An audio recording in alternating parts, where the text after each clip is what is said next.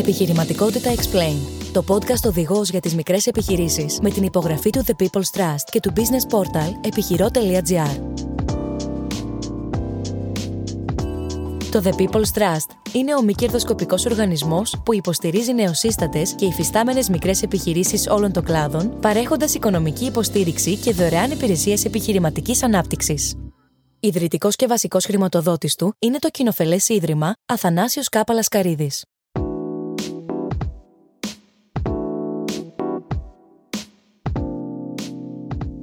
Καλησπέρα σας, καλώς ήρθατε στο τέταρτο επεισόδιο του Επιχειρηματικότητα Explained. Μαζί μου στο στούντιο η κυρία Αγγελική Κοσμοπούλου, εκτελεστική διευθύντρια του Κοινοφιλού Ιδρύματο Αθανάσου Καπαλασκαρίδης και μέλος του Διοικητικού Συμβουλίου του The People's Trust. Καλησπέρα, Αγγελική, ευχαριστούμε που είσαι εδώ. Καλησπέρα, ευχαριστώ και εγώ πολύ. Με την κυρία Κοσμοπούλου θα συζητήσουμε για το storytelling, για το ρόλο του σύγχρονη επιχειρηματικότητα και για το πώς μπορούν να το αξιοποιήσουν οι μικρές επιχειρήσεις. Ξεκινάω τα πολύ βασικά. Τι εννοούμε με τον όρο storytelling και ποια είναι η χρησιμότητά του για τις μικρές επιχειρήσεις. Είναι μέρος του marketing, του branding, είναι φανταστικές ιστορίες, θα μπορούσε να πει κάποιος, μυθοπλασία, τι ακριβώς συμβαίνει; Το storytelling είναι η εφαρμοσμένη χρήση της αφήγησης. Το να χρησιμοποιεί λοιπόν κανείς τις ιστορίες επί σκοπό για να πετύχει έναν συγκεκριμένο στόχο. Είναι η συνέχεια μιας πανάρχιας τέχνης, γιατί ο κόσμος πάντοτε επικοινωνούσε και συνδεόταν με ιστορίες. Αυτό που άλλαξε στα τελευταία χρόνια είναι ότι με την πρόοδο των επιστημών ξέρουμε καλύτερα τι ακριβώς κάνουν οι ιστορίες στον εγκέφαλό μας και στην καρδιά μας, πώς δηλαδή μας επηρεάζουν και με τις ε, σύγχρονες έρευνες στον χώρο του marketing, πώς αυτές οι ιστορίες μπορούν να χρησιμοποιηθούν και στον χώρο της επιχειρηματικότητας για να μπορεί μια επιχείρηση, μικρή ή μεγάλη, να πετύχει τους στόχους της. Αυτό το storytelling λοιπόν μπορεί να εφαρμοστεί σε όλους τους κλάδους ανεξαρτήτως από το που δραστηριοποιείται μια επιχείρηση. Υπάρχουν σημεία που αλλάζουν την εφαρμογή του βάσει αυτής της παραμέτρου. Μπορεί να χρησιμοποιηθεί από όλους και από τις επιχειρήσεις και όχι μόνο από αυτές. Και από πάρα πολλούς οργανισμούς και από πάρα πολλά δημόσια πρόσωπα και από πάρα πολλά πρόσωπα στον χώρο της πολιτικής, για να σου δώσω έτσι μια γκάμα πιθανή των εφαρμογών του αλλά οι μικρές επιχειρήσεις χρησιμοποιούν το storytelling για να καλύψουν τις δικές τους ιδιαίτερες ανάγκες. Και φτάνω σε αυτέ τι ανάγκες για να πεις και για τα ωφέλη για αυτές τις επιχειρήσεις μικρές και τη σημασία του. Με άλλα λόγια, πώς μπορεί να επηρεάσει τις ίδιες και πώς μπορεί να επηρεάσει το κοινό στο οποίο θα απευθυνθεί αυτές οι επιχειρήσεις μέσω του storytelling; Όλες οι επιχειρήσεις έχουν κάποιες κοινές ανάγκες. Μία από αυτές είναι να διαφοροποιηθούν σε ένα τεράστιο πια ακροατήριο, το οποίο παίρνει πολλαπλά μηνύματα από, πολλαπλούς, ε, από πολλαπλές πηγές. Θέλει λοιπόν κάθε επιχείρηση να ξεχωρίσει και να βρει εκείνα τα μέσα που θα την κάνουν να ξεχωρίσει. Οι ιστορίες δίνουν σε κάθε επιχείρηση ακριβώς αυτό το στρατηγικό πλεονέκτημα. Να βρει έναν τρόπο να μιλήσει με αμεσότητα, με αυθεντικότητα και με μοναδικό τόνο στο κοινό της. Τόσο το κοινό των υποψηφίων πελατών για τις υπηρεσίες και τα προϊόντα της, στο κοινό των συνεργατών, αλλά και σε ένα ευρύτερο κοινό που μπορεί να μην υποστηρίζει τη μάρκα και την επιχείρηση, αλλά είναι σημαντικό να γνωρίζει ποια είναι και τι παρέχει και να σκέφτεται θετικά για αυτήν. Αυτό δεν γίνεται μόνο με αριθμούς και ποσοστά, ούτε μόνο με δεδομένα. Δεν γίνεται επίσης ούτε μόνο με προϊόντικά χαρακτηριστικά, επειδή ένα προϊόν κάνει κάτι συγκεκριμένο. Κανείς μας δεν συνδέεται με τους αριθμούς αυτούς. Οι ιστορίες λοιπόν φτιάχνουν αυτό, ή φαίνουν, θα έλεγε κανείς, αυτό το μύθο γύρω από το προϊόν και την υπηρεσία που το κάνει ξεχωριστό. Άρα πρέπει να διευκρινίσουμε ότι δεν είναι κάτι που στοχεύει απευθείας στην πώληση.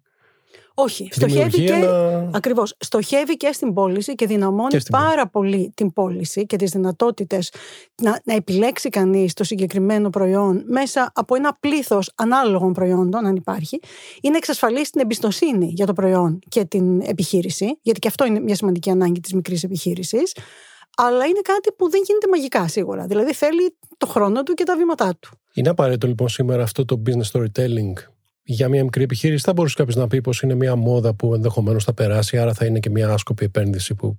Σίγουρα δεν είναι μόδα. Γιατί, όπως είπα στην αρχή, αυτός είναι ο τρόπος με τον οποίο ο κόσμος συνδεόταν πάντοτε.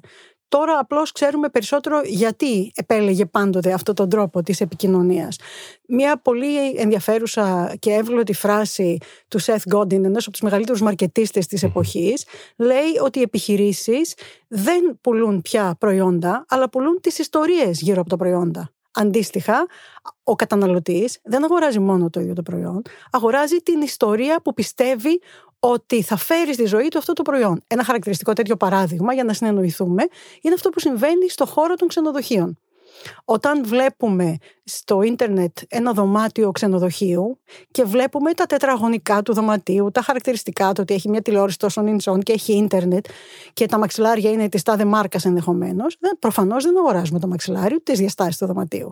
Ε, αγοράζουμε σε εισαγωγικά την ιστορία, δηλαδή την αίσθηση που νομίζουμε ότι θα έχουμε εμείς όταν βρεθούμε σε αυτόν τον χώρο.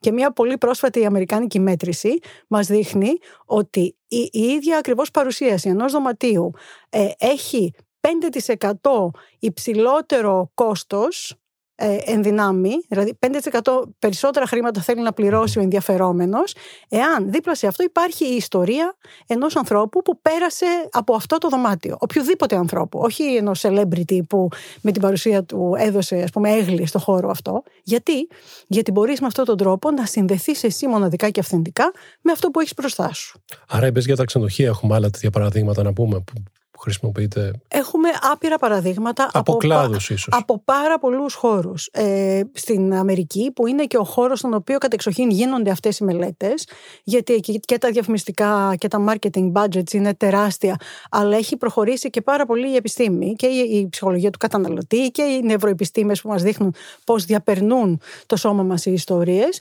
Ε, το storytelling χρησιμοποιείται πραγματικά παντού. Δηλαδή, ε, Μερικές φορές οι ιστορίες που επιλέγει κανείς να πει, μια επιχείρηση επιλέγει να πει, ε, δεν έχουν άμεση σύνδεση με το προϊόν. Ένα κλασικό παράδειγμα είναι ο Steve Jobs.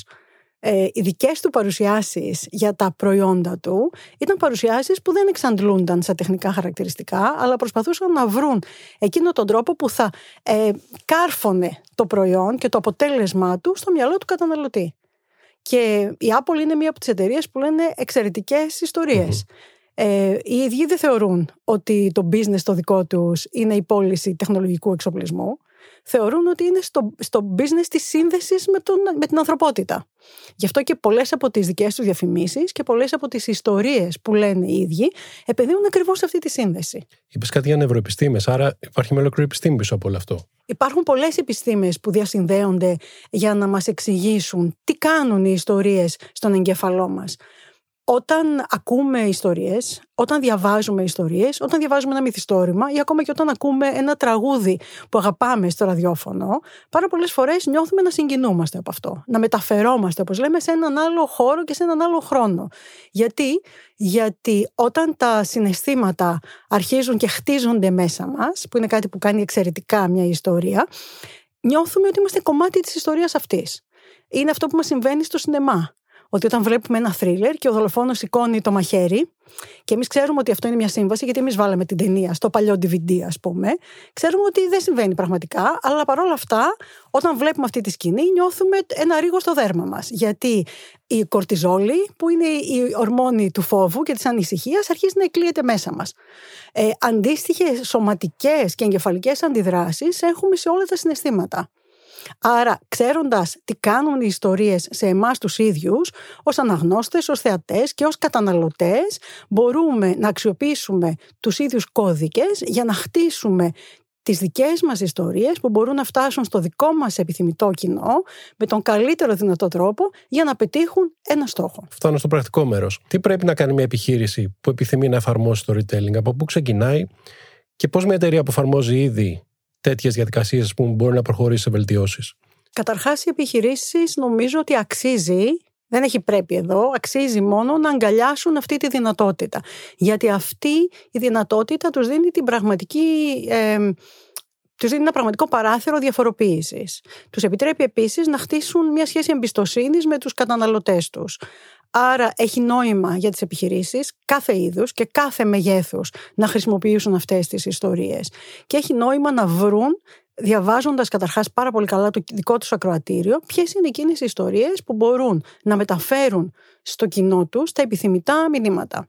Πάρα πολλές φορές ο ρόλος μας στο, στο marketing και στην εταιρική επικοινωνία περιορίζεται σε κάποια πολύ τυπικά κείμενα. Αυτά τα about us που πολλές φορές έχουν ιστοσελίδες για παράδειγμα που λένε ότι η εταιρεία μας φτιάχτηκε τότε και ήταν ενδεχομένως η συνέχεια μιας εταιρείας που την είχε φτιάξει ο τάδε. Πράγματα που στον καταναλωτή δεν λένε απολύτως τίποτα. Το μόνο που μπορεί να πει μια τέτοια αφήγηση είναι να δείξει ένα στοιχείο παλαιότητας. Να πει δηλαδή ότι μια εταιρεία είναι στο χώρο αρκετά χρόνια. Άλλες φορές μιλάμε κάπως ε, αφαιρετικά για αξίες. Δηλαδή λέμε λέξεις όπως ε, εμπιστοσύνη, όπως ε, ενδιαφέρον για τον καταναλωτή, όπως ηθικό marketing. Ακριβώς. Όλες αυτές οι λέξεις αρχίζουν και έχουν ένα πραγματικό νόημα και μπορούν να είναι σημεία σύνδεσης όταν γύρω από αυτές πούμε ιστορίες. Και αυτές οι ιστορίες ξεκινούν με ένα για παράδειγμα. Η μικρή λοιπόν επιχείρηση πρέπει να βρει ποιες είναι οι δικές της αξίες και ποιες είναι οι ανάγκες της και γύρω από αυτές να φτιάξει παραδείγματα. Δηλαδή Πότε ήταν μια φορά που η υπηρεσία μου κατάφερε να δείξει ε, με έναν πολύ απτό τρόπο ότι είναι καλύτερη από την υπηρεσία του ανταγωνιστή μου, τότε. Γιατί αυτό δεν είναι νούμερα. Συνήθως είναι ένα αφήγημα. Πρέπει λοιπόν πρώτα να εντοπίσει κάθε επιχειρηματίας εκείνες τις ιστορίες.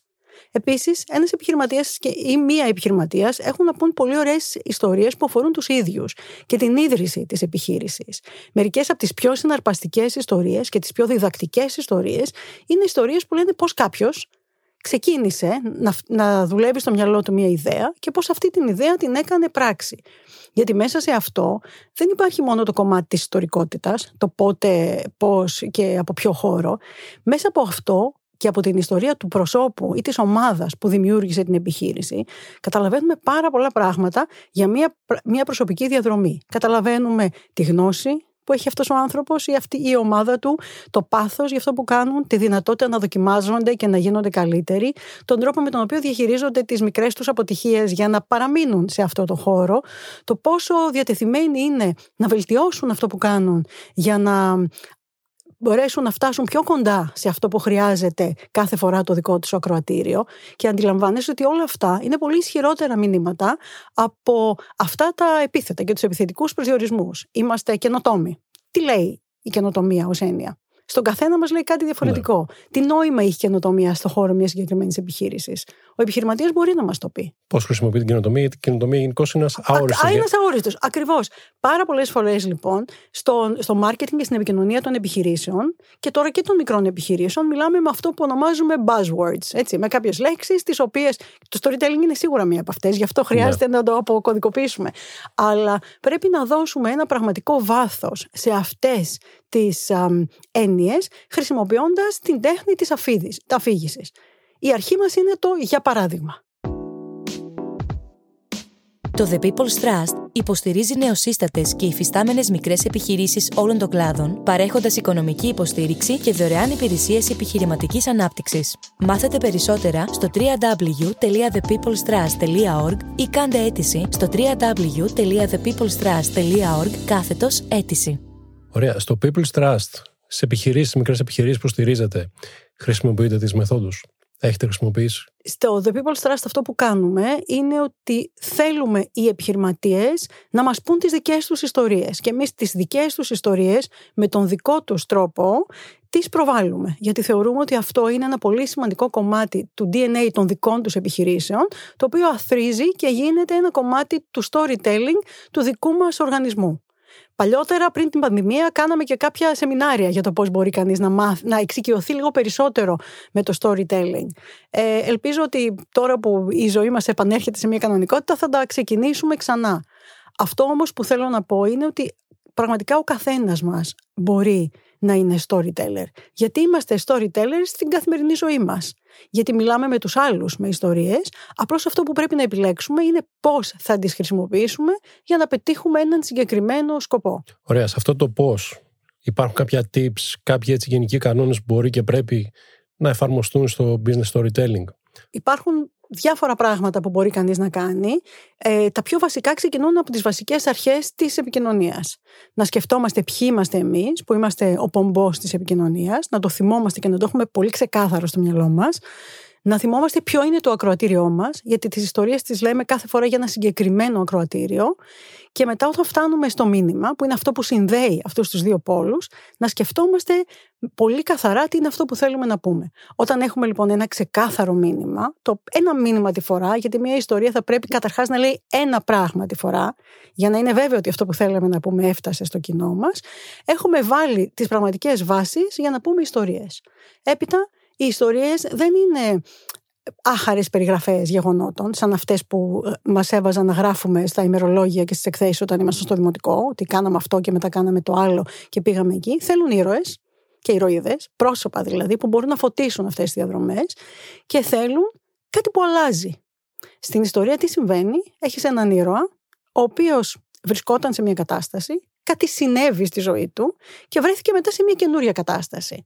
Αυτή την μετατόπιση από το πριν στο μετά τη θέλουμε στην ιστορία. Και αυτή είναι μια μετατόπιση την οποία μπορεί να πει κάθε μία επιχείρηση γιατί η, η ύπαρξή της και μόνο βασίζεται σε αυτό. Βλέπει μια επιχείρηση ένα πρόβλημα, μια ανάγκη σε μια αγορά, ιδρύεται αυτό από μόνο, από μόνος του είναι μια ας πούμε μικρής κλίμακας επαναστατική πράξη και στη συνέχεια το αποτύπωμα αυτής της διεργασίας αλλάζει κάτι στον κόσμο.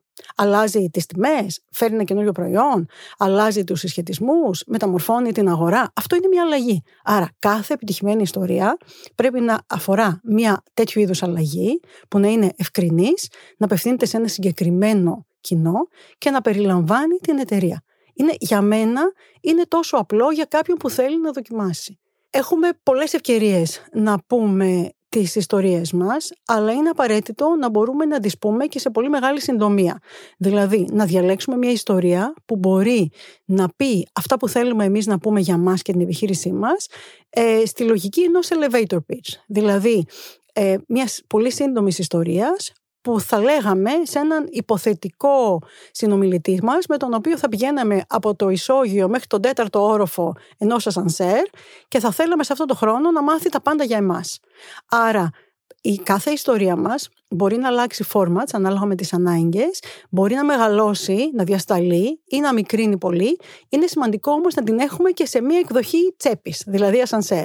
Τόσο που όταν μας ρωτάει κάποιος τι κάνει η επιχείρησή σας, να μην καταφεύγουμε μόνο σε έναν τίτλο που λέει ότι η επιχείρησή μου ε, πουλάει προϊόντα σε ιδιοκτήτες ε, ε, ζώων συντροφιάς, να μπορούμε συντομία να πούμε... αλλά να μπορεί να μπαίνει λίγο και στα χωράφια του γιατί αυτό είναι σημαντικό, γιατί αυτό είναι ξεχωριστό και γιατί εγώ ή η δική μου επιχείρηση είμαστε αυτοί που κάνουμε τη διαφορά.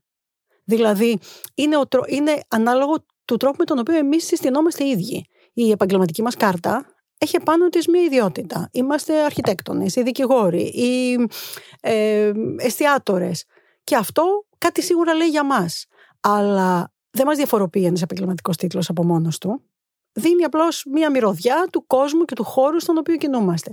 Θα πρέπει να δούμε τι είναι αυτό που μας ξεχωρίζει και ε, ακόμα και σε αυτό το πολύ σύντομο ταξίδι από το ισόγειο μέχρι τον τέταρτο, να μπορούμε να βάλουμε κάποια από τα ωφέλη και τα ξεχωριστά στοιχεία της δικής μας μοναδικής δουλειάς στην παρουσίασή μας. Αυτό είναι μια καλή και σύντομη ιστορία. Άρα αυτή η διάρκεια, ήθελα να σα ρωτήσω πόσο κρατάει το storytelling; Με άλλα λόγια, είναι κάτι που αναπτύσσουμε μία φορά και δεν χρειάζεται αλλαγές; Πότε θα πρέπει να γίνονται αυτές. Υπάρχει κάποια στιγμή που σταματάει όλο αυτό; Στην πραγματικότητα, το storytelling είναι κάτι που κάνουμε συνέχεια και θα κάνουμε συνέχεια. Αυτό που θα αλλάζει είναι ενδεχομένως το περιεχόμενό του, γιατί όσο μια επιχείρηση προχωρά και εξελίσσεται και ε, με κάποιο τρόπο καταξιώνεται σε μια αγορά, έχει ανάγκη να πει διαφορετικές ιστορίες.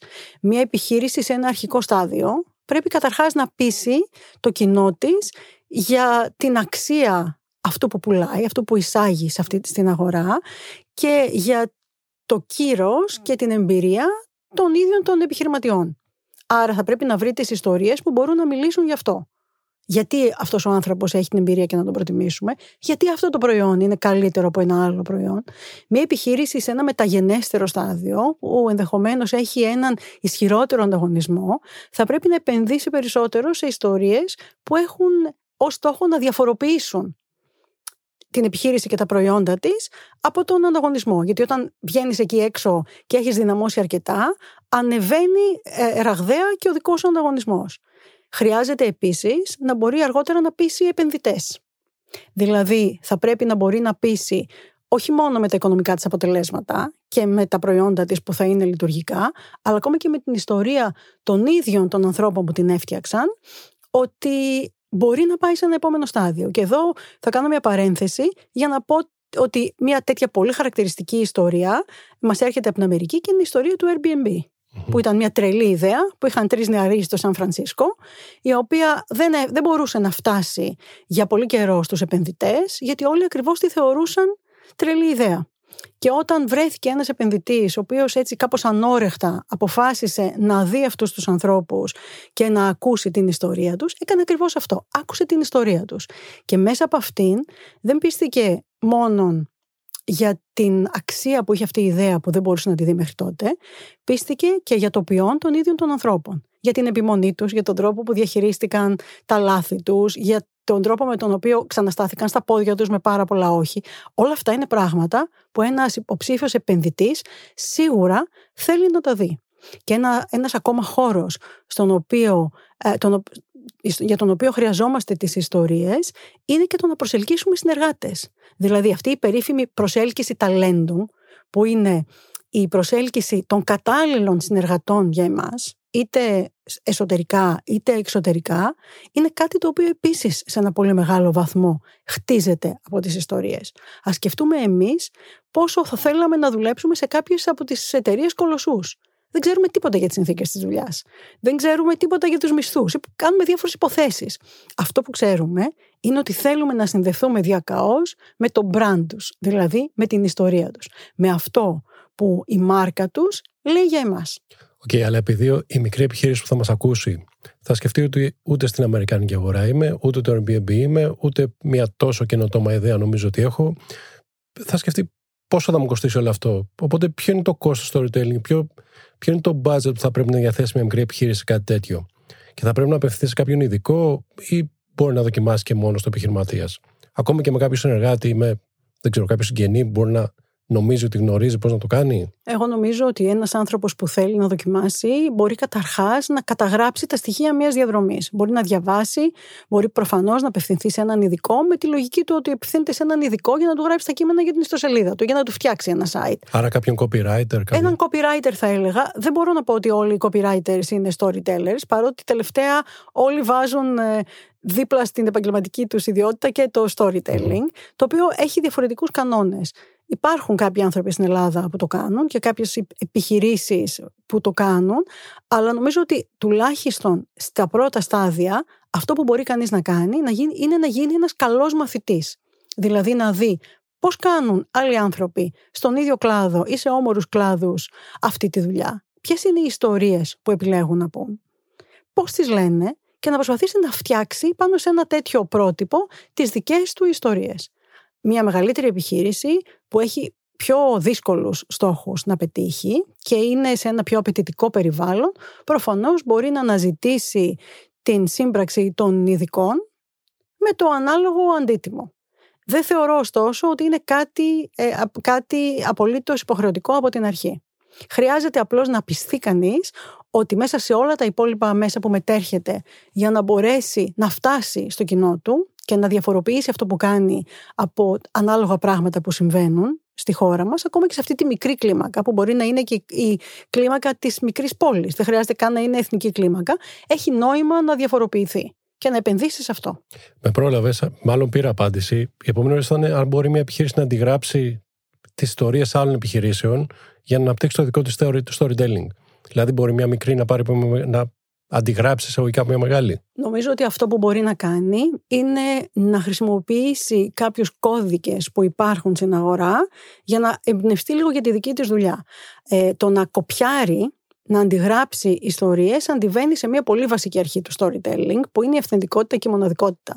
Δηλαδή, σε αυτή την τέχνη προσέρχεσαι με αυτό που είσαι εσύ ε, μοναδικά. Και αυτή η μοναδικότητα είναι κάτι το οποίο βγαίνει. Ούτε προσαρμόζεται. Δεν προσαρμόζεται. Θα πάρεις μερικές ιδέες. Περισσότερο νομίζω ότι βλέποντας τι κάνουν οι άλλοι, θα ξεφοβηθείς και θα αντιληφθείς ότι είναι OK να το δοκιμάσεις κι εσύ. Αλλά καμία επιχείρηση δεν μπορεί να προχωρήσει και ειδικά για πολύ καιρό βασισμένη σε ψεύτικες ιστορίες. Προς το κλείσιμο προφανώς θα έχεις δει πολλά παραδείγματα επιχειρήσεων που χρησιμοποιούν σήμερα storytelling. Ε, υπάρχουν συχνά λάθη που βλέπεις να κάνουν σε αυτή τη διαδικασία, στην προσπάθειά τους να αναπτύξουν τέτοιες ιστορίες. Το πιο βασικό, ας πούμε, λάθος είναι η προσπάθεια να μοιάσουν σε κάποιον άλλο. Θα επιμείνω ότι η βασική αρχή του storytelling είναι η αυθεντικότητα. Ότι όταν κάποιος προσπαθεί να αντιθεί με τα ρούχα ενός άλλου για να παρουσιαστεί με αυτά στην αγορά, ε, είναι θέμα χρόνου να αποκαλυφθεί. Είναι μεγάλα τα παπούτσια, κρέμεται το σακάκι. Όπως ακριβώς συμβαίνει στην πραγματική ζωή, που λέμε ότι κάποιον τον φοράει το ρούχο και δεν το φοράει, το ίδιο συμβαίνει και με τις ιστορίες. Οι ιστορίες πρέπει να είναι κάτι τόσο φυσικό και δικό μας, που δεν θα μπορεί κανείς να το κάνει με τον ίδιο τρόπο. Ακόμα και οι ιστορίες μιας επιχείρησης μπορούν και θα πρέπει να είναι λίγο διαφορετικές ανάλογα με το ποιος τις λέει με άλλο τρόπο θα πει μια ιστορία του πώς φτιάχτηκε η επιχείρηση ο ιδρυτής. Με άλλο τρόπο θα πει την ίδια ιστορία της ίδρυσης ένας τέλεχος που ήταν από τον πρώτο χρόνο εκεί. Με τελείως διαφορετικό τρόπο θα πει την ίδια ιστορία ένα νεότερος τέλεχος σε μια γραμμή franchise σε μια άλλη πόλη. Θα μας έχουν πει το ίδιο πράγμα, αλλά ο καθένας, η καθεμιά θα μας έχει μιλήσει για το ίδιο πράγμα με ένα προσωπικό τρόπο. Αυτή λοιπόν τη θέση θέλουμε κάθε φορά να τη βρίσκουμε και να είναι η δική μας θέση. Και ευτυχώς το storytelling έχει πολλές ευκαιρίες για όλους μας για να πούμε ακόμα και τις ίδιες ιστορίες με διαφορετικό τρόπο.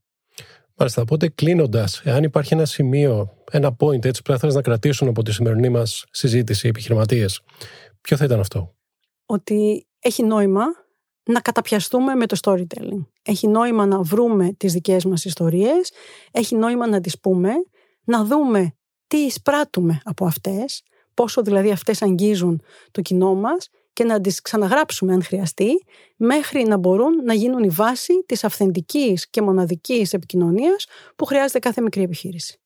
Κάπου εδώ φτάσαμε στο τέλος. Να ευχαριστήσω την κυρία Αγγελική Κοσμοπούλου, εκτελεστική διευθύντρια του Κοινοφελούς Ιδρύματος Αθανάσιου Καπαλασκαρίδη, μέλος του ΣΟΥ του The People's Trust. Ευχαριστούμε και εσάς για την προσοχή. Μην ξεχνάτε να μας κάνετε follow και subscribe σε Spotify, Apple, Google ή σε όποια πλατφόρμα μας ακούτε και να ενημερώνεστε άμεσα για όλα τα νέα επεισόδια του Επιχειρηματικότητα Explained.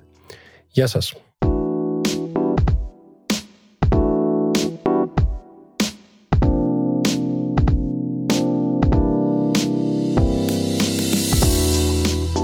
Το The People's Trust υποστηρίζει νεοσύστατες και υφιστάμενες μικρές επιχειρήσεις όλων των κλάδων, παρέχοντας οικονομική υποστήριξη και δωρεάν υπηρεσίες επιχειρηματικής ανάπτυξης. Μάθετε περισσότερα στο www.thepeoplestrust.org ή κάντε αίτηση στο www.thepeoplestrust.org κάθετος αίτηση.